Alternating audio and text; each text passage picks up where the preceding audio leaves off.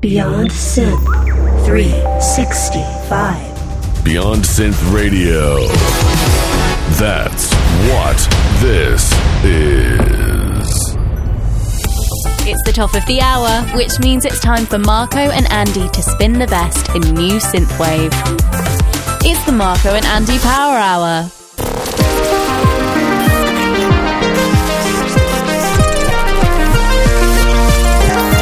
It's the Marko and Andy Power Hour.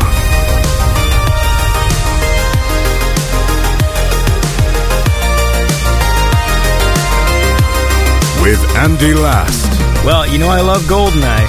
and Marko Marek. I'm from fucking Australia. All right, we're going. Okay, Picasso. Okay, man, uh, do the uh, do the intro. Haha. I knew, and I'm not prepared at all. well, it's only been like two months since we recorded. It's been two months. Yes, like, it's a long time in uh, in the synth world. Okay. Uh, hey, hey, everybody! Welcome to Marko and Andy's Power Hour. Yes, that is correct. So, I guess uh, listeners of the show might be wondering, wait, how are we recording? Isn't Andy's internet broken? Should we have like a drum roll? yeah. Okay. Andy's Internet. Has been fixed. That's right. So that was one month. You went one month with no internet. Yeah. Was that a fuck? That was probably the worst month of your life. You know what? it was okay. It was frustrating because um, I wasn't able to record the show, obviously, because in reality, like you and I have not recorded together in two months because the last time we right. recorded was the the roundtable episode. So it, th- that's the weird thing because I felt a little disconnected from people. Mm-hmm. And I actually said this at the end of last week's show. I might as well say this now to you that you know a lot of times we'll, we'll be done recording and then you'll be like, ah, oh, I don't know why you have me on, mate, or whatever. You know, like when we talk Yeah. behind the scenes. I need to tell you now that a large driving force of this really is me chatting with my friends and stuff. Mm-hmm. And that actually really does give me the energy to produce the show. Okay. When I wasn't able to record episodes with you, You missed me. well, I don't have the energy to make the show because part of me Yeah. goes, well, I could just do solo shows. Right. You know, while my internet's broken, I can still record by myself and go down to Tim Hortons and, you know, release episodes where it's just me talking. And dude, I just no energy to do it. Mm-hmm. Yeah. It's like a lot of the energy really does come from chatting with other people. That's kind of where I get my energy from. Yeah. So yeah, so sense. you, you guys are all actually like uh, really important parts of this because when they're not there, like I can't, I actually can't really make the show. Like I just have no drive to. Yeah, well, it's hard. You got nobody to bounce off or uh, you know to feedback or anything like that. Especially, it feels like you're talking to yourself. You know, I mean, a little. And, and you are. And like the older format of the show, I did, you know, do the first half hour of just me, but since it was building towards an interview with a guest, that was still okay. It was like, oh, you know, I want to play a few songs before I get to the guest. But uh, lately, I just, I don't know, it's weird. So I just don't feel like doing that. Well, the main thing is you got your internet back, though. Yes, and it's a fucking such a stupid story, uh, but I want to listen to a song first. And then also, uh, we watched a movie. I made you watch the sequel to Hard Ticket to Hawaii. and uh, so we watched that. Picasso Trigger Yeah. is what it's called. And it was definitely uh, disappointing. I, def- I definitely will not be watching the sequel after that. Let's put it that way. I think I'm done with that series. Now I've uh, I've done a little theme to my songs this week, uh, my picks. I didn't tell you in advance that I was doing that, so Great. you just picked a bunch of songs that you thought were cool, Great. and I've picked a bunch of songs that all deal with fire because right now uh, my country is on fire, and uh, you guys are getting all the smoke. You smoked me out, you bastard. Yeah. I, uh, yeah, it's actually really been messing with uh, a lot of people's health. My lungs are really bad one night. It's nasty. I've never, I've never really experienced anything like that. I mean, in Australia, we get a lot of bushfires and, and, you know, you will get smoke blow through, but it only lasts for like a day or two. Hmm. And then usually, like, it's quite windy, so the wind will blow it away. And it's never that thick. I mean, this was like some thick ass smoke. Damn. Yeah, man, I've been I've been congested, and it's been so weird, and I didn't even put it together that it was the smoke. Hey, look, we'll talk about this, but we're gonna listen to some music first. What do you mean you didn't put it together? You didn't smell it? Well, no, I smelled it, but like I thought I, I thought I had a cold. Look, Oh. look, we're gonna listen to some music. We'll keep talking. All right, I want to listen to this one. This is one of my faves from uh, Droid Bishop. This is "Through the Fire." Nice pick, yeah. All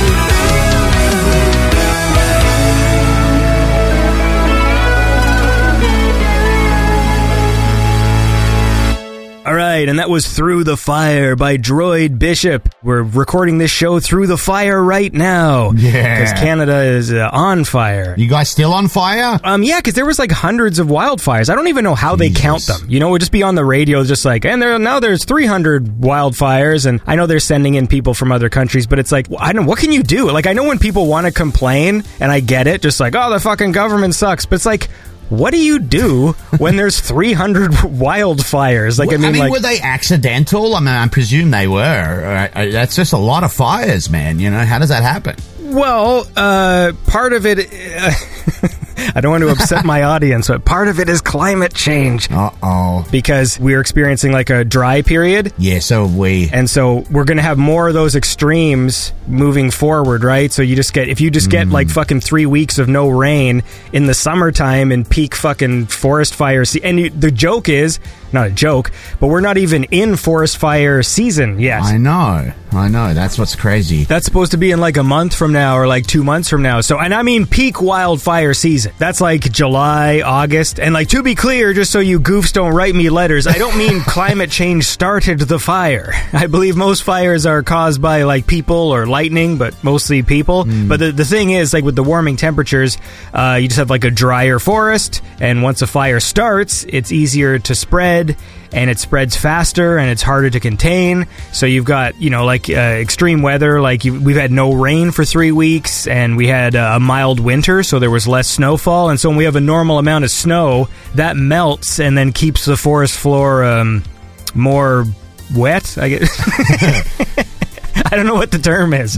I mean, that's what happened, you know, a few years ago in like San Francisco area when there was like that orange, I was to say, the old orange sky. Everybody in California is like, oh, you, you're new to the game? like, Yeah. this is normal for us. But yeah, I didn't even see because our air was like not as bad as the pictures I've seen from like New York. Right. But it was hazy. Like, you know, if you looked in the distance, it looked like fog and you could smell burning. And um, I was getting a cold. Yeah. I, I didn't even put it together. So I'm just complaining to my wife and I'm like, what the fuck? Like, wh- how do I have a cold? It's the summertime. Like, I'm congested and I have to keep like blowing my nose and my throat was sore. no, me too. I had a sore throat. Uh, my nose was all congested and my lungs, I was coughing and shit. It was pretty bad. Like, normally I didn't think it would affect me that much, but after a couple of days, it really did. So, thankfully, it's it's pretty much gone now, I think. So, maybe the wind's blowing the other way or something. Hopefully, it doesn't change again. Jesus. I don't think I can handle much more. No, it's fucked. I'm gonna like look into this because I don't even really know how they fight these fires exactly. With water, Andy. No, usually with water.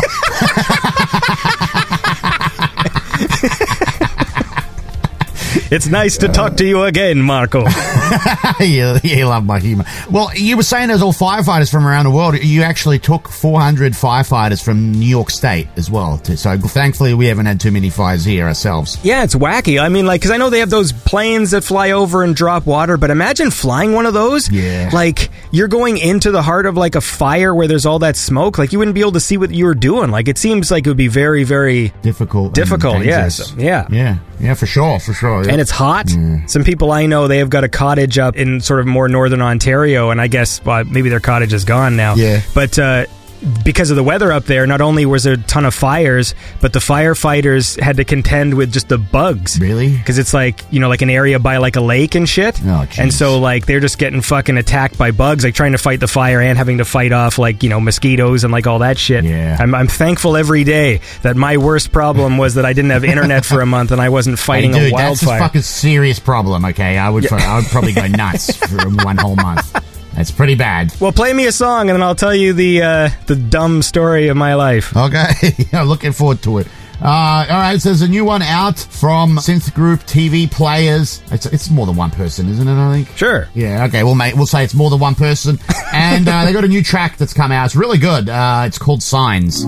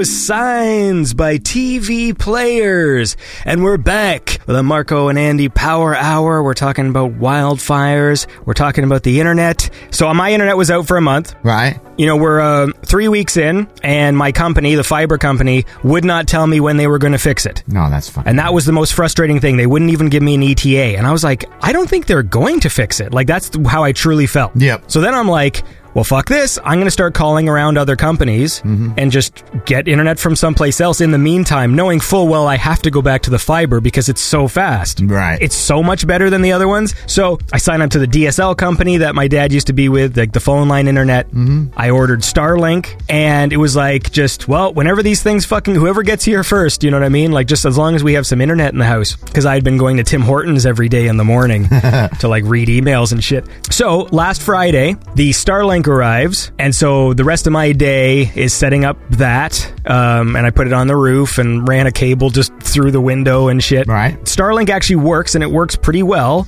if you got a good, nice, clear uh, shot of the sky. And so at that point, the Starlink was actually good enough for everything we needed. Okay. Like I didn't notice any slowdown. I started like recording some stuff, and I'm like, okay, like this this works fine. So then uh, three days later, uh, the DSL guy comes, Just turns up. just turns up to do the phone line, the phone line modem thing Right. not to get into it, but you know, there's like the competition clause shit in, in this country. So like, you know, Bell, the the, the phone company Yeah. Bell, they own all the lines because they put them in like you know years ago. Right. But there's a monopoly clause thing that like if you're a small company, you can actually supply internet and phone services, but you sort of have to use Bell's lines. Yeah, we have the same thing in Australia as well. It's the same, exact same thing. Yeah. So hmm. even though I you get internet from a different company, a fucking technician from Bell has to come to the house and activate the thing. What? It has to be a Bell technician. Anyway, Wow. So it took them two weeks because, I mean, on the last episode of the show, I, I literally got called from the company because when I ordered the DSL internet, the lady never put the order in. And she calls me four days later and goes like, oh, I forgot to order it. I'm like, awesome. Oh god. So he shows up. This is now literally like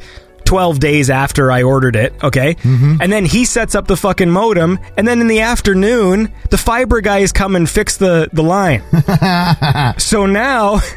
I've gone from no internet to having three internet providers simultaneously, and now I have to awkwardly like cancel stuff I just signed up for. Well, I hope you didn't pay any installation fees. That's all I could say because I don't think they're going to refund that. That's all. No, I mean, okay, so Starlink, you don't have contracts, so I'm going to keep it the dish because you buy the dish. Yeah. And so that's just going to be like, uh, hey man, if we ever need backup, like we've got it if we if we need to because it's 150 bucks a month. So like that would be a very Yeah, expensive backup. Yeah. My life is hilarious. Like like it literally happened the same day. like you couldn't you couldn't ask for a more stupid because I honestly with the way with the service I was getting from uh, the fiber company, I was like for sure they're not fixing this thing like until this fall. Yeah. Clearly we're not a priority. That's crazy. And uh, then they did fix it after a month. And then I'm talking to the workers. I'm just like, yeah, it's been out for a month. They're like, what? Well, that's too long. I'm like, I know. No shit. Like, it's too long, Andy. so what, what did they say the problem was in the end? You know, in the end, it was there was a kink in the cable. kink in the cable. Christ. Fiber cable is incredibly delicate. So some fucking idiot put a kink in the cable. That's great. Yeah, basically, you know, the company that installed all the lines, they're like a construction company. They're not necessarily like fiber guys. Oh god. And so it's quite possible that they just, you know, they were just shoving all the lines in. And of course, mine was one of the ones that like bumped against the side as it was being pushed through and then fucking, uh, you know, got kinked or whatever. So, anyways, the point is the internet's on now, so the listeners can relax cool. and talk about Picasso Trigger after you fucking play me a song. Yeah, that's right. Yeah, it's good. I, I kind of missed you, Andy. It's nice chatting with you again. I feel like there's a lot's happened, I guess. Yeah, I didn't have the internet. That's what happened. Yeah. um, yeah, all right. So there's a new track out by artist called Volt Age. He's been around a while, makes really good music, very high production value on his stuff. He hails from Leipzig, Germany, and uh, his new one, which is super addictive, is called Starflight.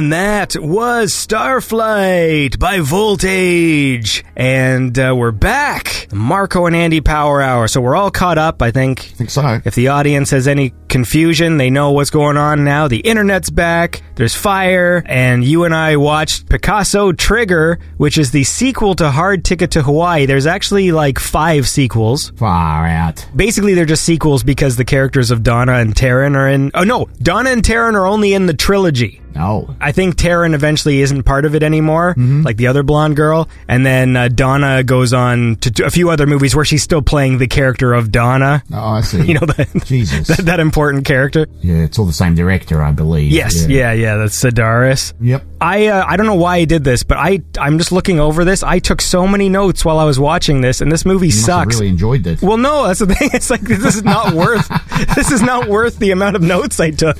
You should see the screen. It's like literally like like five pages of notes. Dude, this movie was so bad. I kept fucking. I was watching it in the living room, and uh, my wife kept walking in, and then my mother-in-law, my father-in-law walked through, always on the nude scenes. Yep. I'm like, you got to be fucking kidding me. It was like it was getting embarrassing, man. It's not a porno, okay? It's actually an action movie. Well, I will say there is a lot of nudity in this one, but the scenes were shorter. Yeah. I don't know if you noticed. It was like like Yeah, a chick would take her top off, you'd see her tits, and then the scene would sort of end right after that. Right. So it was still sort of like we got the nudity, but then the scene would cut. Yeah, I don't know what it is. I don't know why when you watch embarrassing movies with nudity, there's like this weird magnetic energy to the room where like everyone just needs to talk to you at that moment.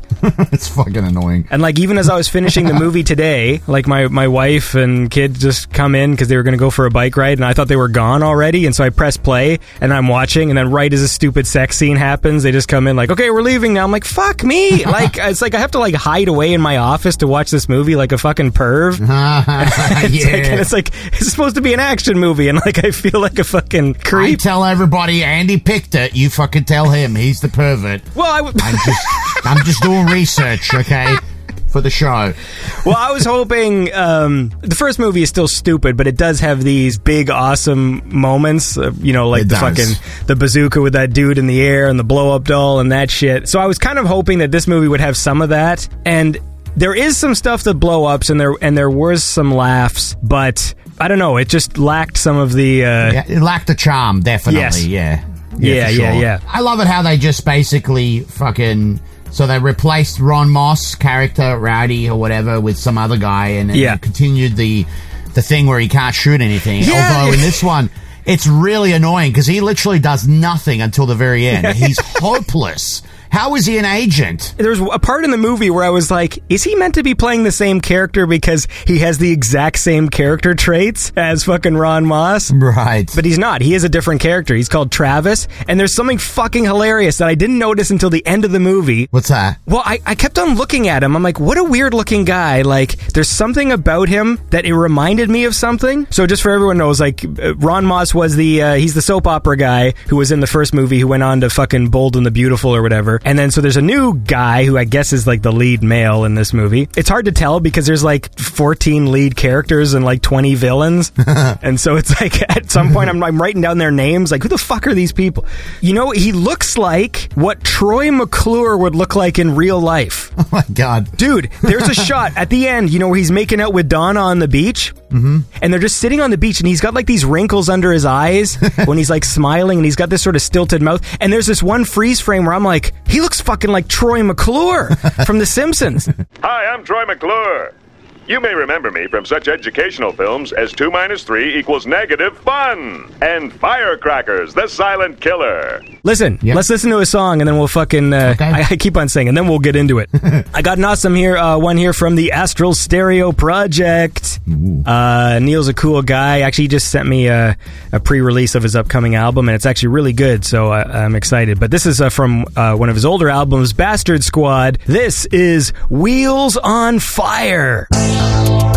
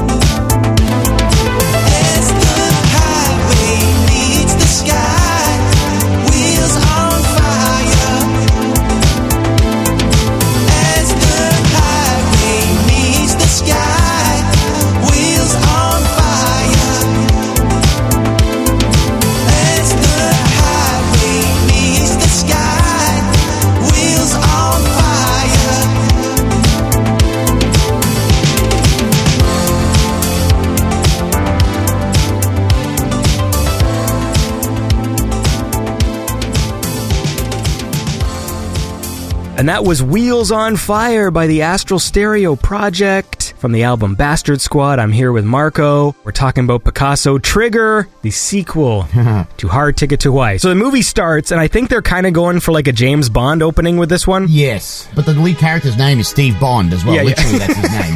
It's like fucking what the hell? I almost thought that too. I'm like, did they just cast this guy because his name is Steve Bond so that they, his title could be at the start? Because it's playing this super dramatic music and it's got the words Picasso Trigger and then there's like gunshot sounds and then like red lines appear over the word trigger. There's one name in the credits. I don't know who this guy was playing or if he was a producer or something, but the guy's name was like Geach Kook. Do you see this name? It was G U I C H. K O O C K. How the fuck do you say that? Fucking Geach, Geach, Who the hell that Geek, was? Ge- like fucking Geach Kook. And then they uh, they introduced uh, Roberta Vasquez as Pantera because this movie is completely filled with just Playboy models. Didn't have enough already, right? Yeah. At first, when the movie starts, I'm like, oh, so is the Picasso trigger like, is it going to be like a secret weapon? That's what I thought. Yeah. And it just turns out it's just like the code name of some guy. It's amazing how just a few million dollars allows him to ignore that the Picasso trigger is actually your code name. Well, what made me laugh was uh, Miguel Ortiz, like one of the bad guys, is played by the guy who played Seth in the last movie. yeah, that's right. Who is afraid of snakes, and he like literally acts exactly the same. his whole plot is he's getting revenge on this agency for killing his brother, but he's not playing the brother of Seth. so strange. He's just playing a different character, and it's just like just seemed like a weird missed opportunity. Yeah. But of course, like the, this movie gets so complicated because there's 20 bad guys and then there's 20 good guys. Just like the first movie, it's sort of unclear. It's like who's meant to be the lead of this thing? Because if it's Donna and Tara, and like the two blonde ladies who work for Molokai Cargo or whatever, they don't come into the movie for a long time. Who do you think would want us dead? Could be any number of people. You don't think they cracked my cover, do you? No, impossible. Federal government wouldn't allow that to happen to you. I sure hope you're right. Everything in this movie is way more complicated than anything needs to be. So, like, every time someone wants to assassinate somebody, there's like 10 steps to the plan where they could just so easily just kill them. Like, and at the very start of the movie, Ortiz sends a VHS tape of himself to the other bad guy's house to like explain the plan. Just another just overcomplication where it's like they don't have a phone call or anything like that. So it's just this shot of like this car parking in front of a mansion, then a guy slowly getting out, handing another guy a package. Then the butler takes the package, brings it inside, walks inside, then hands the package to the fucking one bad guy. Then he says, "Open the package." Then inside the package is a tape elaborate. that they then puts the tape in the machine, and then it's just fucking Ortiz just telling that guy the plan. And it's like, why did I just watch five minutes of like oh, know. people parking and getting out of cars and getting into rooms and handing people packages just to have a guy explain a plot? Like it was so stupid. I love it how they page each other too. Like during all this, they they paging each other. All the bad guys, you know, after they assassinate each other with these stupid one-liners. Like they're not even funny. They're just so bad. You got to shake your head. You know. Well, that's another thing I, I didn't quite understand. Yeah, because like there was this th- motif at the start of the film where the bad guys were taking out like secret agents, and every time they did, they would say like a rhyme about it. Yeah. Because there's like that homing device and the flowers that they give to the the, the blonde dude and that other agent guy. Mm-hmm. The, the bad guy kills him, and it's just like the the men with the flowers are dead this hour or something. The ones with the flower have been scattered this hour. Let's go.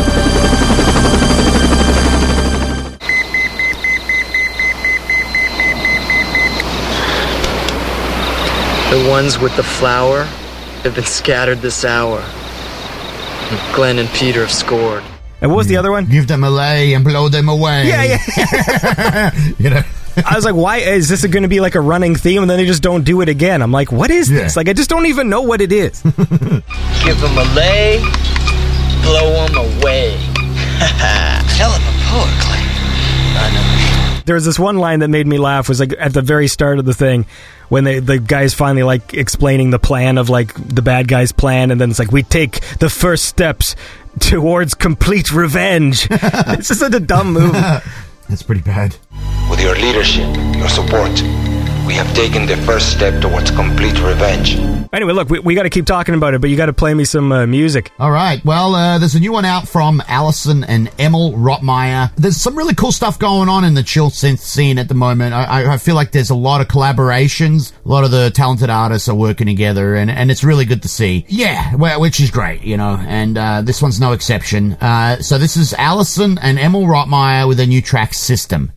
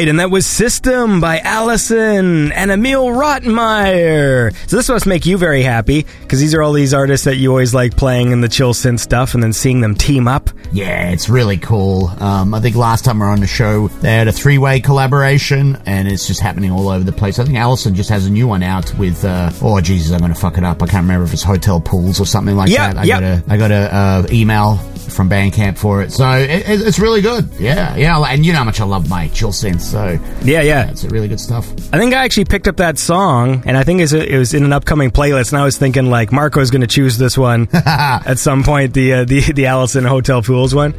anyway, back to this stupid fucking movie.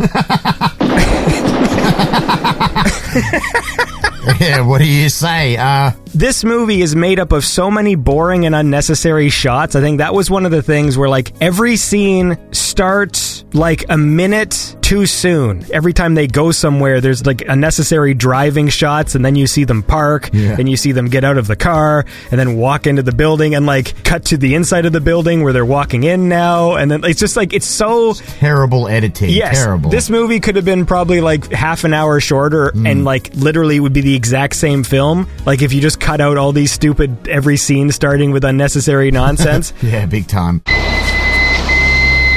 Give them a lay, blow them away. Next stop on this tour, Maui. Seven miles across the bay. We'll put a stop to that squealing bitch who testified against my brother. Well, well, there's definitely the Bond angle, I believe, in this one. They try to push it a little bit more because there's a lot more uh, international scenes as well. Like uh, they're in Vegas, and then I think there's a shot in Paris. There's LA, so they kind of trying to add a little bit of that, but it's just so cheaply done that it, it really doesn't have any of that charm whatsoever. No. Um, I, I also love how you know then they try to have the professor guy who's just a guy with the what is he wearing like he's just it's just ridiculous he's on the beach and his shirt's open Did they call him the professor in the first movie? I thought he was just the guy who ran Molokai Cargo. yeah I don't think he was the professor they kind of glamorized his role a little bit more I believe I built this car for Taryn. Instructions are inside. Looks harmless enough.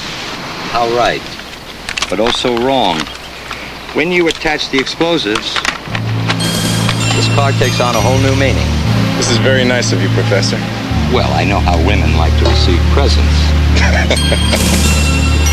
Yeah, because he's the, he's just that old guy who, who uh, yeah, it's like you know he's he had the one of the best lines in the last movie because he's the one who has to call them and tell them about the fucking snake. Uh, Yeah, that's right. That's what this one was missing, like something cool like that. Just so random. A fucking snake infected by uh, a virus from um, poisonous rats or some fucking shit like. Yeah, yeah, yeah. We had a snake delivered here for the Department of Health. Now, that snake has been infected by deadly toxins from cancer infested rats. It's a very dangerous snake. It'll kill anybody it comes in contact with. fucking snake is awesome. oh, oh, and before I forget, if you're listening to this on the podcast feed, you have a few days until Future Sounds Miami 89 in London. So if you're in the London area on June 17th, there's an event I did a silly ad for on Instagram, but it's a live show with DJ sets and uh, Morgan Willis and Future Cop and Iverson and New Arcades are performing. And if you're watching the YouTube version of this episode, then the event is over. But if you're listening to this episode uh, when it drops, you should have at least a day or two to uh, grab tickets and head out to Miami 89 in uh, London on June 17th. So go to um, future-sounds.uk. And you know what? Let's uh, listen to a song and then we'll keep chatting. But don't forget about future-sounds.uk if you're in the London area and want to see a show. So, uh, look, this is another one of my favorite fire songs. This is Quest for Fire by Pilot Priest.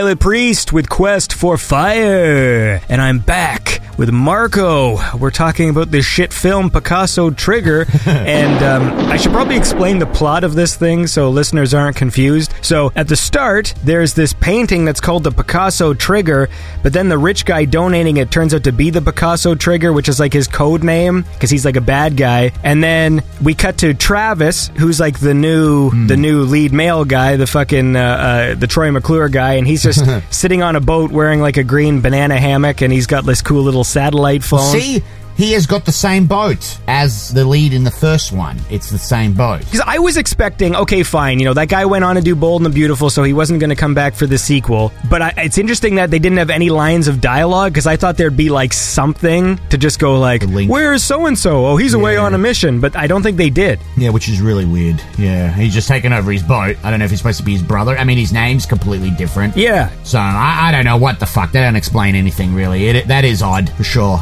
So we cut to the casino, you mentioned. Like there's these casino scenes in Vegas where like these two uh, Playboy ladies do like these country western style sexy dances or something. Oh, it's so bad. They're secret agents too. One of them's called Patty Cakes. I don't remember the other one. Patty Cakes. That's right. so every single woman in this movie is a secret agent. So hot. Because I never realized Edie's a secret agent too. Right. who runs that restaurant. And then, like, anyway, so they're there and they're doing like these stupid dances. And then there's the henchman. I think his name was Glenn. And they see that there's these two other dudes, this blonde dude and this mm-hmm. old guy, who are also secret agents, like good guys, but then the bad guys know that they're secret agents. So then Glenn hides a homing device in some flowers that he gives to some lady and says, Give these flowers to those two agent guys. Then the agent guys actually wear the flowers on their coat. Yeah. So that then Glenn can follow them into the desert with a helicopter and shoot them with a bazooka while they're driving. So elaborate. Yeah. And you could have just shot him right fucking there. I know. it's like, and why they needed a homing device to just follow them drive in the desert? Because I'm like, oh, they're going to go back to their base. But it was literally just to follow them as they just drove into the desert for no reason. And then, like, that scene did make me laugh because the blonde dude just, like, narrated the whole encounter with, like, the dubbed in dialogue. Like, as they're getting chased by the helicopter, it's just like, where's my gun? That chopper's got a bazooka. They're going to shoot us. You know, just stuff like that. like, it did make me laugh. There's a lot of uh, exploding vehicles in this movie, which is all right. Yeah, there is. What the hell's that? What? Damn! That chopper's got a bazooka! What? Well, get off the road or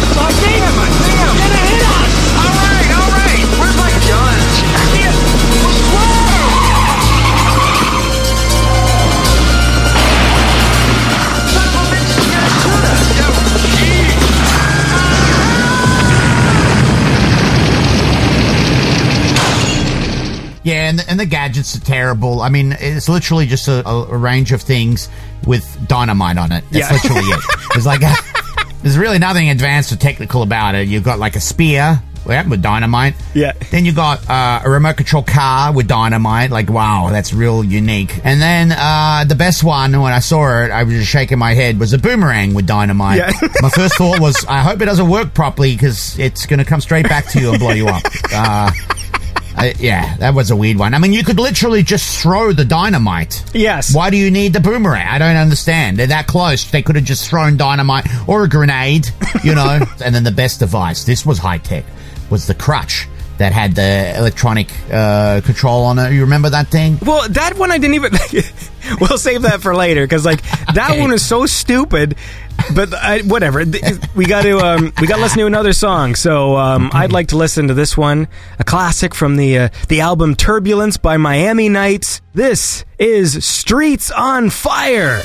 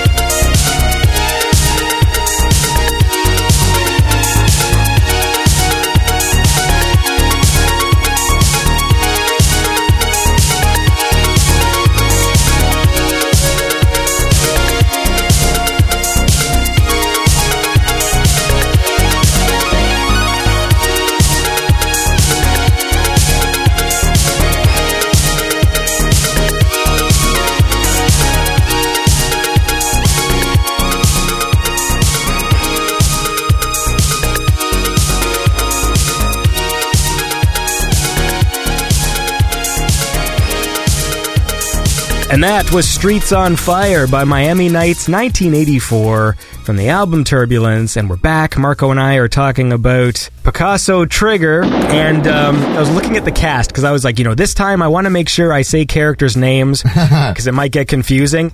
You know, on IMDb, it's tough because like half the actors don't have pictures associated with them because they're not actors. True. So, so it's hard to tell. Like, who was this guy? Who the fuck was Hondo? But there was. uh We go back to uh, to Edie's restaurant from the first movie, but there's only one scene there, and then she just gets the job and then leaves, and that's when we see uh, Mr. Ortiz or whatever, like the the bad guy, the Seth guy, and then uh, we meet two other bad guys, these two bros who are outside Edie's restaurant, who just assassinate this one couple for no reason. yeah. Hi, this is Andy from the future. I was listening back while editing the show and I was wrong. It turns out there was a reason they shot that couple, uh, because they were also secret agents. Fuck this movie.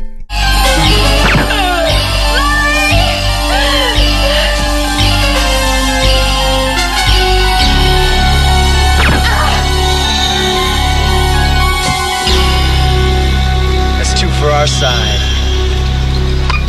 Give him a lay. There's this blonde dude called Hondo, and then there's this guy with dark hair, and that guy with dark hair is the guy who played Sub Zero in Mortal Kombat Annihilation. You must go.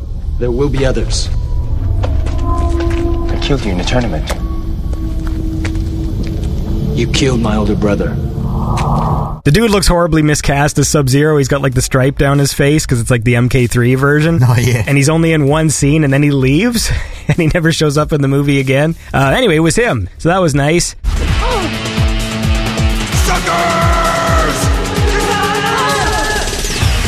So then we finally see Donna and Taryn, the main girls from the first movie, at the 17 minute mark into this film, and that's their first scene. and then 20 seconds into their first scene, they're taking their clothes off. Oh, yeah. And then it's just like, oh, there they are. And then Donna's like, huh, I'm gonna go take a shower. And then it just start taking a shower. And then uh, the porn music starts.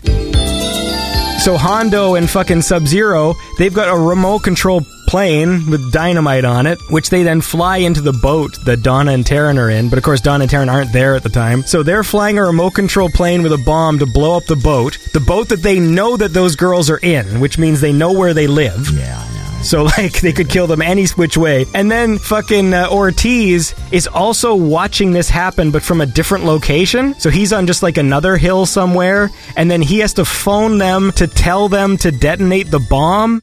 Yes, Mr. Ortiz, I read you loud and clear, sir. Do it. It'll be sweet revenge for me. Like if you want these women dead, like just shoot them. Like I don't understand why why Mr. Ortiz has to give the okay to detonate the bomb from a different location. Like it's just so stupid. But they're all watching the boat. is. It's so fucking dumb. And then they didn't even kill him anyway. It was so elaborate. In the end, they weren't even in the fucking boat. It was like, oh my god. That is adorable. But why is it circling our boat? I don't know. It's getting awfully close. It's gonna hit it. And then, of course, I love that Donna and Taryn, they realize they're being hunted, but then there's no drama to it. They just turn around like, oh, their boat blew up. Huh. Then they just go hitchhiking and get a ride on a Jeep with some guy, and then it plays like this awesome music, like while they're riding in the Jeep. Hey, can we have a lift? Where you are in this heading? To the sugarcane train. Hop in, let's go. Okay.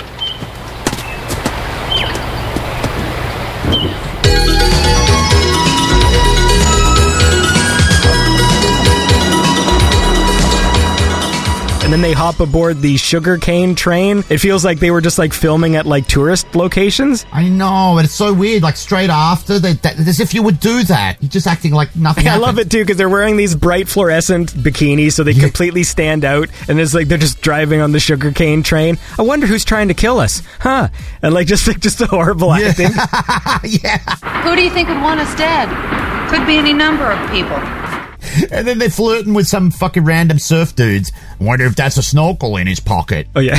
and then he pulls out a snorkel out of his. Oh well, it is. They're so blasé about it. Yeah, I love. So what do you think? That blonde's looking over here. I think he likes me. Well, it's not bad looking. I might just make my move. Is that a snorkel in his pocket, or is he just happy to see me? it's a snorkel, Taryn. I'm having a bad day. I love how like horny the women are in these movies. Yeah, it's great. Because like every every scene is always them just like looking at some dude and then just making some like sex comment or whatever. like it's so funny. that is something I do love about Donna's character. She's very like sexually assertive. Like in the first movie, th- just where she just drops the towel in front of fucking Ronn Moss, just like, oh, try this, and just fucking. And then this movie, she does the same thing with the other guy. Yeah. because uh, she doesn't like Pantera. Yeah. they have like this sort of catty relationship, and then he's like, uh, "Oh, you're jealous." She's like, "I don't have a jealous bone in my body. Check it out." And then he just turns around, and she's fucking posed naked. You're jealous. You're Jealous. I don't have a jealous bone in my body. Is that a fact? And then like the scene goes on for so long that she starts laughing because like it just holds. I think that laugh was real because it was just like, why is this scene still happening? Because she's like kind of holding a stupid pose with her leg in the air. But uh, speaking of, I'm trying to segue to a song. Speaking of hot tits. Yeah, yeah, yeah. yeah, play, play me something. Uh, you want me to play? So- All right, I got a new one out here from Panthera. Um, actually, kind of rather fitting with that character from the movie. It's called Demon. Uh, this is a, a really high energy, awesome new Italo disco track. It's definitely strong disco vibes through it.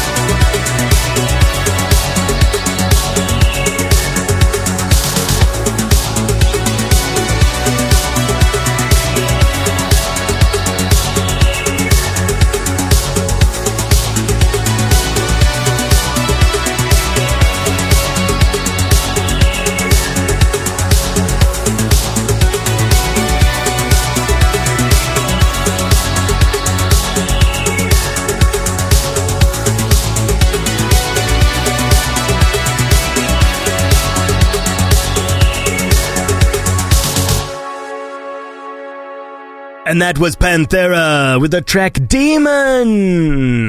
That was a cool song, and we're back. We're talking about Picasso Trigger. I love how uh, at the end it turns out that Pantera is a double agent or whatever. She's working for the bad guys, and then the other girl's like, she knew all along, you know. And then she tells him, he's like, I, I knew it.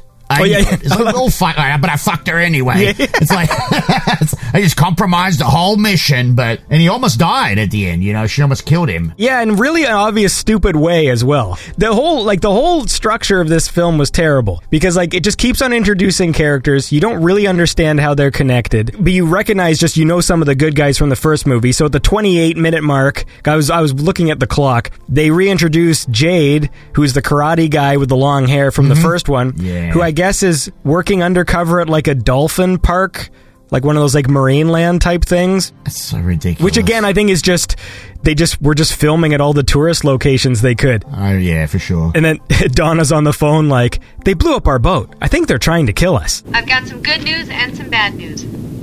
The good news is the samples you sent for, they're safe. Bad news is the boat we were on has been blown up. I think somebody's trying to kill us. So Travis goes to visit Pantera because I guess they, at this point they still think she's like good, and then she just answers the door in sexy lingerie because I guess they they banged in college or something. How long's it been? You were captain of the football team, and I was just another one of your conquests. No, no, no, no. You were special. So were you. The thing about this movie was like the last movie made me laugh a lot more. Yeah, for sure. The one scene that made me laugh in this one wasn't even really an action scene. It was the scene here where she goes, "I'm going to go get changed." So she comes out in a sexy outfit, but then goes gets changed into normal clothes, and then he's sitting there with her cat. That's right. And he's petting her cat, and she's like, "You know, I trust my cat. If if they like you, then uh, then I like you." God. And then he's like, "Yeah, cats are crazy about me." it's just the weirdest scene. I see you've met Samson. Yeah.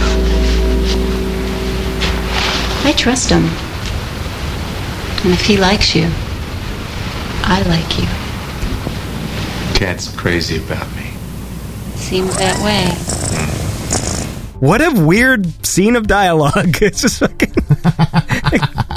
Cats are crazy about me. The camera work is terrible too. The action scenes, like there's that scene towards the end where the karate guy, sorry, I can't remember his damn name, but um, Jade. He's fight. His name is he's fight- Jade. yeah, Jade. He's fighting those two guys, and it's so zoomed in, I can't even see what he's doing. Like it, it's ridiculous, and it's really bad choreography and all that. And then he just rips out his eyes or something. Yeah, yeah. I don't know where his eyes actually go. Where do his eyes go? They're just like missing or something. I don't know. I think he poked them out because you don't see it. No. Like you just sort of see him go, ah, and then the guy's got like blood on his face. Yeah.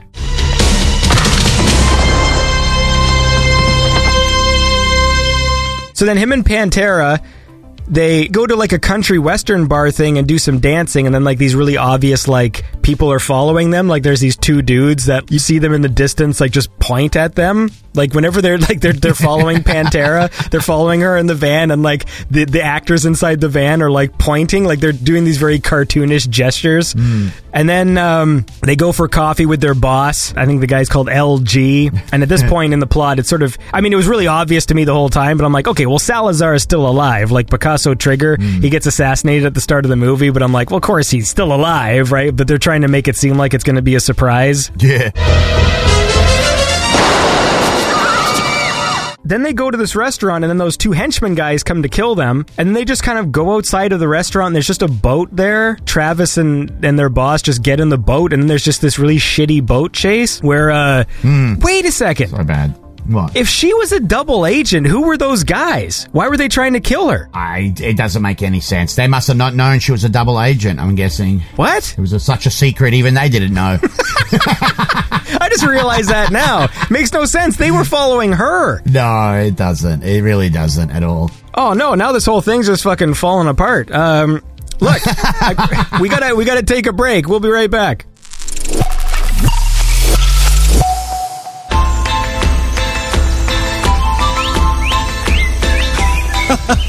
That's excellent news. Don't try to fuck me. Do you live in London? There's a show going on June 17th Future Sounds, Miami 89, featuring the musical talents of Future Cop, Morgan Willis, Iverson, and New Arcades, and DJ sets by Patrick Fakeman, Enzo Van Balen, and Space Jams. Now listen, because I'm only going to say this one time. You can get tickets at future-sounds.uk slash tickets. June 17th. Don't try to fuck me. Tony! Hello, this is God. Beyond Synth is made possible by listeners like you. Today I would like to personally acknowledge Tim Carlton, Jacob Wick, Hugh Hefner, Emil, Mr. Magoo Samurai, and Alex Seligson. Thank you. All right, and we're back. Uh, the Marko and Andy Power Hour. I'm so frustrated because I took these notes and I want to go through them, but this movie, I can't stress this enough to the audience. This movie does not deserve the notes that I've written. Like, we could easily sum this up with just like, this movie sucks. Yeah, it's so bad. It's been so long since we talked that I wanted to make sure I really did watch the film and uh, and absorb it, but it was not worth my time. And then 45 minutes into the movie, all of a sudden there's just this giant title card that just says Friday in big bold letters. So up until this point, there have been no title cards in this film, and then like they just start this thing like fucking towards the end of the movie where it's like there's title cards now, mm. and then every good character is in the same room, which is the first time they've ever been in the same room together. Yeah. So 45 minutes in is when they discuss the actual plot of the film. It takes like that long where they're just like, here's the bad guys, here's what they're doing. So then they finally like sort of explain what's going on with all the bad guys in this movie because there's like 50 of them. Mm-hmm. And then they each get missions of the good guys. Like, okay, you're going to take out Ortiz. You're going to take out, you know, this one guy we haven't even seen yet. You're going to take out Miguel. And then they just take out all the bad guys. So it's like the first movie. Remember at the end? Yeah. When they were just like, well, we better go kill the the main villain now and they just drive to his mm-hmm. fucking office and kill him with like no fanfare or anything this movie's like the exact same thing where like they've been setting up all of these different bad guys and then in just a series of montages they all get killed and then fucking donna did you catch that donna has a watch lighter Yeah, of course I did. And that's how he finds out the clue that it's not really, that Salazar really isn't dead. Yeah. so ridiculous. So this is the scene where they're presented with the the remote control car with the dynamite and the harpoon with dynamite and the fucking uh, the, the crutches with the that's well he doesn't say what the crutches do at first but then you just find out it's just a gun basically. It's just you can load shotgun shells into it. And then there's just a pointless scene where we just cut to Edie working out at the gym and then Jade just walks up and takes her top off while she's working out so we just see her tits for a second and then she leaves. And that's the end of the scene. And then it cuts to Saturday. That's when it starts this whole series of events of just the bad guys just getting all killed. Mm-hmm. So Jade and Edie they put yellow hard hats on and pretend to be the phone company. Oh, that's so bad. The acting is so bad. And then the whole plan is to go there, pretend they're the phone company, and plant an Uzi behind a plant. It's so bad. So that they can use the Uzi tomorrow when they come back. Is Like, that what it was? I was Yeah. trying to figure out what they were doing. That's Like, the plan. It, didn't They- make any sense. Yeah, they're like leaving a gun behind, but then like they give them a whole day to like go, like, and they were so suspicious because they clearly weren't from the phone company. like it's like so stupid. Ah! Yeah, yeah, it was just terrible. But with the assassin, like the montage of the assassinations and that, it feels like the first part of the movie is the good guys getting assassinated or attempted to, and then the second part is all the bad guys getting assassinated. and a bunch of really shitty uh, action scenes and some explosions. Yeah. Uh, a lot of people blew up in that second part. Like there was some funny little moments here and there, but uh, we got to listen to a song before we uh, we talk about them. So uh, what do you got? Uh, I got a track uh, from Electric Dragon from the album Communion. This is Fire.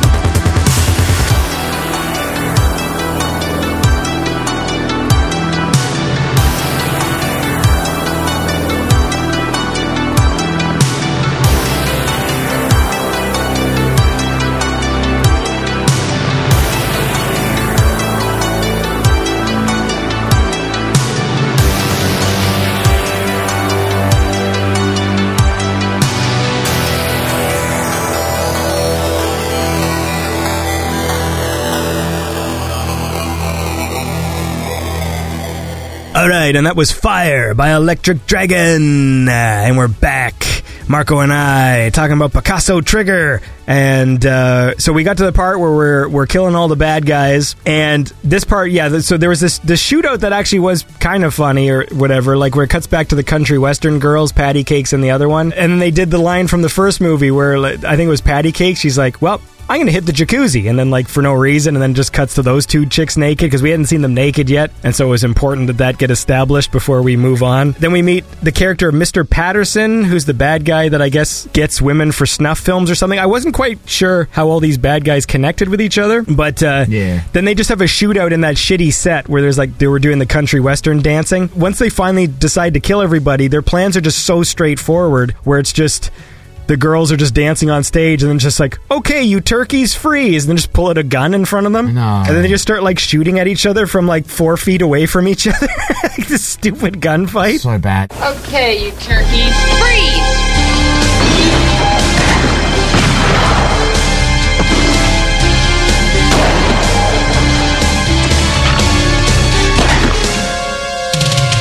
Yeah, then we get to the scene that you were talking about where Jade's he's like fighting those dudes and then just like pokes the fucking henchman's eyes out. And then after he like throws Toshi, I guess, was a character we haven't seen until this moment, but he's one of the bad guys. He gets like thrown out the window, and then the bad guy with no eyes just runs in the room with an Uzi, and he's just like kind of shooting all over the place, but he can't see. And I think that's when Edie gets the Uzi that they planted and comes in and then shoots that guy, which I guess is like the fucking resolution of that plan. And then Hondo, Hondo and Sub Zero then have a dirt bike chase with Donna and Taryn. That's when Taryn takes out the fucking uh, the bomb boomerang. That's right. Which was actually pretty funny because like the dummy that flies in the air when that guy blows up was pretty awesome because it just sort of like kind of fell apart in the air.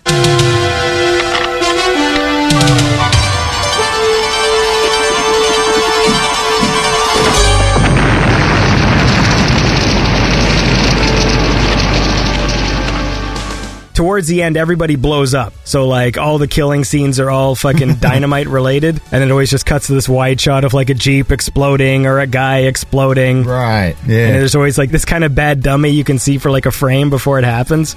like the only time that I did, li- the last time I laughed was Taryn goes to the house and is like having a shootout with the guys that she's going to go take out Ortiz. Then Donna, I guess, like snorkeled there for some reason. So like Taryn goes there on her bike, and then Ortiz just drives like kind of like through the wall on a on his bike to escape. And then that scene was awesome because he drives out and he's like, "Yeah!" and then like flies through like the fucking curtain or whatever, and that made me laugh.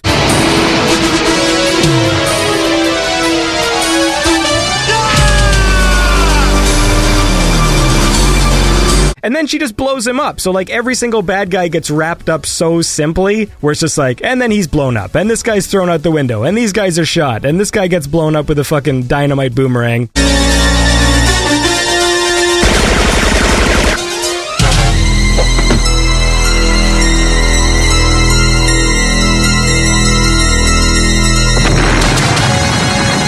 And then at this moment, I look and there's fucking 20 minutes left of the movie. I'm like, oh, fuck me. So this is the part where we reveal, I'm like, okay, well, Salazar's still alive. I actually thought their boss would be in on it. That's what I thought. That's what I thought. But no, they just set up the uh, the good guys to take out the rival faction or the rival gang or whatever. So that, that was a kind of a cool twist, I guess. Yeah. Yeah, it's probably the only clever thing in the movie, really. Then Travis and Pantera just sort of go to this house and he's pretending to walk on crutches because he's got the fucking the, the crutch weapon or whatever. Yeah. And then he just walks in and then just sits down and then Salazar is just there. So like fucking Picasso Trigger is just like he's just there and then explains the whole plan and then while he's talking, Travis is uh-huh. really obviously loading shotgun shells into the crutch, but he's not even doing it secretly. It's just it's such a weird scene. Like because Salazar is just letting him do it. What is happening right now? Like he's so obviously loading a weapon. These things aren't crutches clearly. But then uh, Salazar presses a button and like this glass comes down from the ceiling that like absorbs the shot. yeah. And then his security cameras have little rockets on them. So weird. so like that scene was awesome. And then uh, then then, then we find out that Pantera's bad, and then she goes to stab Travis, and then all of a sudden she, that also made me laugh too when she gets the harpoon through her. Yeah. Because like she's about to stab him, and then there's just this shot of like the harpoon like going through her, and then like Donna takes her out. And then there's one scene where I think I don't know if this was an actual stunt or what, but you know they go, oh shit, we got to go get Salazar because he was getting away. And then Travis and Donna are like running down a grassy hill, and then Travis, it looks like he just fell, dude, and like did a roll, but then tried to play it off like it was a stunt. I looked that up. That was a a he did fall. It was an accident, and, they, and the director decided to leave it in there Okay. because it looked so authentic. Yeah, because I'm like, Yeah. dude, he just fucking tripped. Like, it's, he really did. Yeah. anyway, so then Salazar has another decoy uh, on a hovercraft, and then the real Salazar escapes again. But Travis used his crutches gun thing, and he scanned Salazar's pacemaker in the earlier scene. So then at the end of the movie, they're not even near Salazar, and then they just go, "Oh, I guess Salazar is still alive." So then Travis just fires a homing rocket from his crutches gun, and the rocket just flies into Salazar, who is in a completely different place, and then he just blows up and he's dead. And that's like how it gets resolved. That scene is so weird though. Like Salazar's pretending to be dead. Wouldn't you be a little secretive? Next thing he's just walking around outside, Yeah. just down the road. It's not that far away. Like, don't you think somebody might spot you? Like, it's just so strange to me.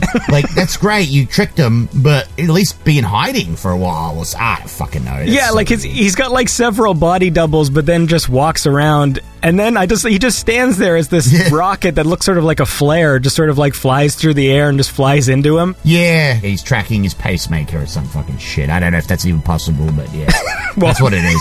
That's how he knows he's still alive because he checks his crutch, which tells him uh, he's got the tracker, and then it, and then it tells him that he's still alive because he's got a heartbeat or something. I don't fucking know. Oh, okay, yeah, because this was the point where I'm just like this. Well, this was the point.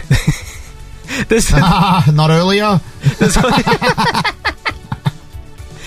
It sucks because I, I wanted to see more of these, but I feel like if this is like a, a harbinger of what's to I'm come, done. I'm yeah. done. Let's move on. Yeah. Ah, fair enough. Classic. I think I did read that the third one is supposed to be better than this one. Yeah, you're not going to entice me, mate. Okay. nice try. Is it the same tits? I mean, is it the same chicks? Uh, I guess it is the same tits, probably. Oh, well, eh, maybe I'll fast forward through it or something. I mean, Yeah, definitely. Though um, I, I was, I was hoping for it to be better. I mean, worse than better.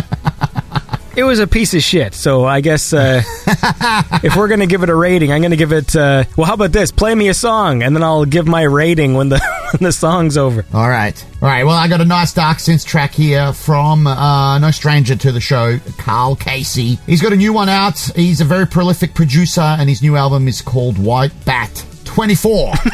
yes, he doesn't mess around. That puts out a lot of music. I know, I know. And the new one that he's got that I really like is called Infamous.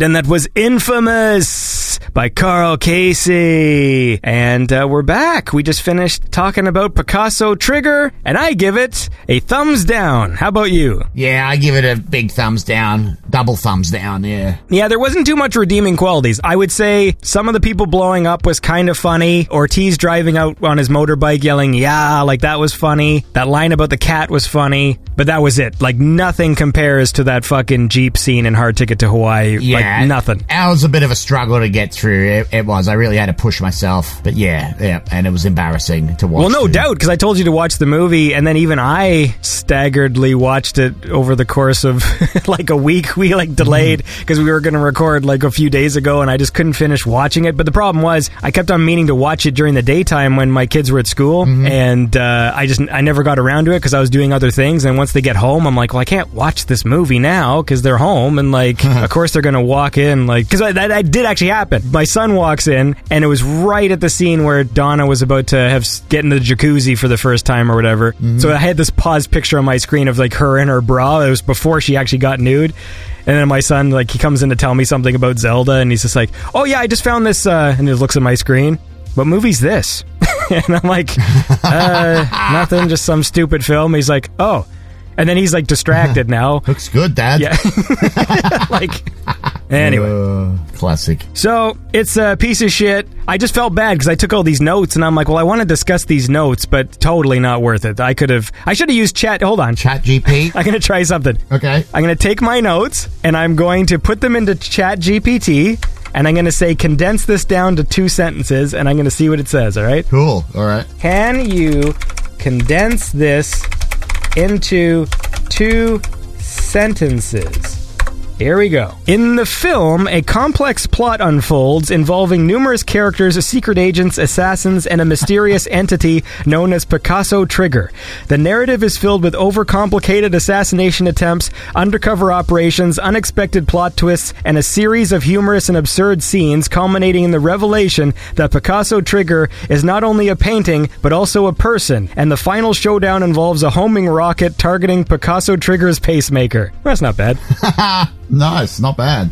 I think it's fun. Those things are amazing, man. What they can do, really. Oh, I love ChatGPT. I don't care. I know, like, there's people who are like afraid of the AI, and with good reason. Hmm. But uh, ChatGPT is incredibly useful. Like, you still need to make sure what it what it's saying is correct. But like for condensing articles, Yeah. like if you if you all of a sudden you see like an article and it's like several pages, just to fucking get the gist of it, and then you can go back and then you can ask it questions. Like, Mm-hmm. you know, sometimes there's just so many like video game articles that are bullshit. Right. Like you know the ones where it's just like, uh, oh, uh, everything we know about the upcoming fucking Street Fighter, and then instead of reading the whole article, I just fucking throw it in ChatGPT. Did they say any information about the game? No. Okay. You know, because half the time it's like, you know, when when video game articles they, Oh, it's always clickbait. yeah, it's always clickbait, and then when you get there, it's like there's no new information. Yeah. So it's just great, and I also use it to like condense videos as well. Like if I go on YouTube Hmm. and it's like a shorter video, you can just grab the transcript and then just go tell me what the gist of this video is, and then I can even ask it afterwards. Like you know, if, if it says, "Oh, this video discusses uh, why it's great to wear a hat outside" or whatever, I'm just like, "Oh, well, like what time code do they give hat tips?" It's like, "Oh, that's a two minute." Okay, and then I'll watch it and make sure that. That is actually what happens because sometimes ChatGPT can make shit up. Yeah. the new one's better. Like I use a version four. They keep getting each version gets better and better. Yeah, yeah, yeah. Like there's less. There's less Hmm. in the past few uh, uses I've had. Like there's been no. It's not lied to me. It's not lied to me. Yeah, yeah. uh, look, I want to listen to another song, and then maybe we can fucking uh, wrap up. Okay, sounds good. Going along with my uh, with my fire theme, I got a track from Celerect, L.A. Dreams. This is Alley's Fire.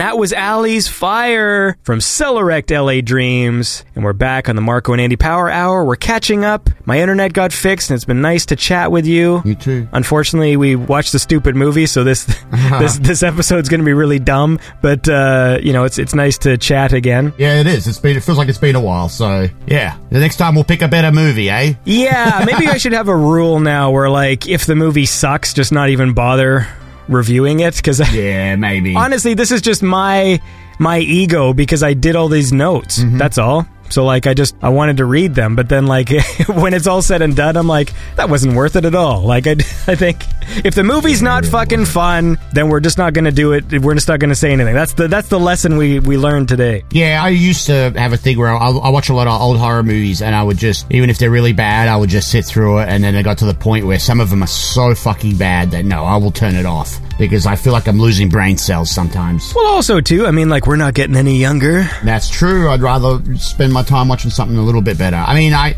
I do like good bad movies, if you know what I Yeah. mean, but they've got to be good. Like Miami Connection, for example. That's the perfect example, right? Yes. That's worth watching. I mean, Yeah, if it's fun, like there's actually like a lot of entertainment value. This thing was just sort of fucking people walking into rooms and getting into cars and getting out of cars and walking into other rooms and picking up phones and phoning people. It was a lot of that. Maybe I should just do go I'll go through the film and do like a little montage of just all the phone hanging ups and pickups and just all that boring shit. Yeah. Cuz that would be a great video. The fuck am I talking about? Um, but look, listen, you have a lovely week. Uh, hopefully the air gets a little better and we'll be less uh, congested and our throats will be better. Because you're sort of out in the countryside, right? Right. So i- is Yes, it a that's little correct. better there? Like, is it is it as bad as those No. New York pictures I see, or do you? Yeah, it's as bad, if not worse. Really? Yeah, it's because we're we're on the way to New York. I mean, New York's like three, four hours south of here, so we're yeah, it's really bad here. Oh man. Yeah. Well, that Yeah. sucks. I mean, I'm not a great photographer, so I can't take those shots. You know, that make it. I swear they put filters on it too, but Yeah. it's bad. Yeah. Well, you're you're meant to stay inside. I know it's the same fucking COVID shit, quarantine, and uh, anyway, no, um, I try to stay inside, but uh, you know, you got to go to work and shit like that. That is And, true. Um, yeah, but it's it's better now. Look, it is better. But the chocolate factory must be ventilated and shit. It is. Okay, well, it you- is. Yeah, So maybe you get some respite from the smoky air when you're at the chocolate factory, and then you get to smell all that chocolate. it's pretty good, mate. Yeah. All right.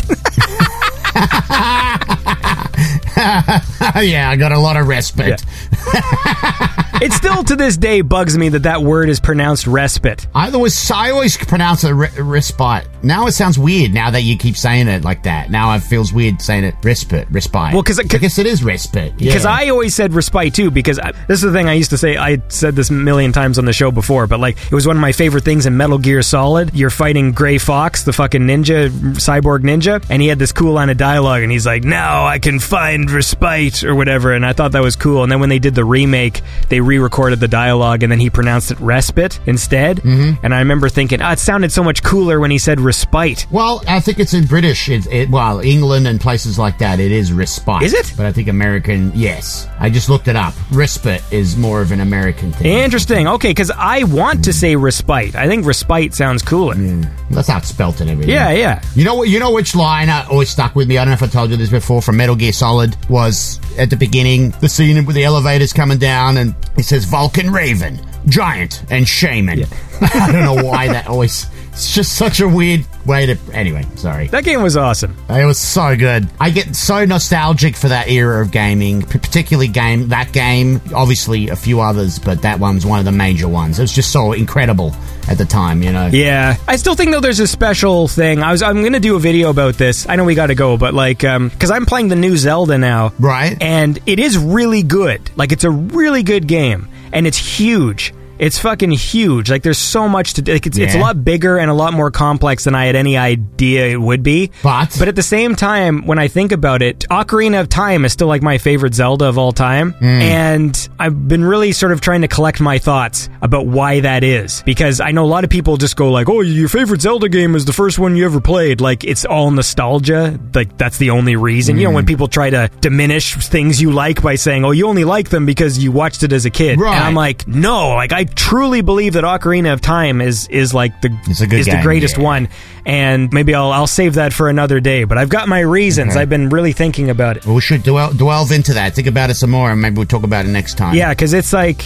I love how, like that's that's a topic I'm actually way more interested in than talking about fucking Picasso trigger. I know. Me too, actually. But look, you have a lovely day. Have fun at work. Thanks. You know, because it's been there's been this huge gap with the show and the episodes have been delayed and stuff. Mm-hmm. Maybe we'll record another Power Hour soon. Okay. After this one drops, just to sort of give the audience a few more episodes. Sure, sounds good. And then maybe we'll uh, chat about that shit then. But Talk a bit more about video games or something. Yeah, man. Cool. But listen, you take care of yourself, and it's nice uh, catching up with you. Yeah, thanks as always. Uh, yeah, pleasure having. Jesus Christ. now it's happening to you. Ah, stop it. No. Beyond Synth Radio is produced by Andy Last. Check the show notes for more information on the musicians featured on the show. Beyond Synth is made possible by listeners like you. Consider supporting Beyond Synth at patreon.com slash beyond synth. Thanks for listening.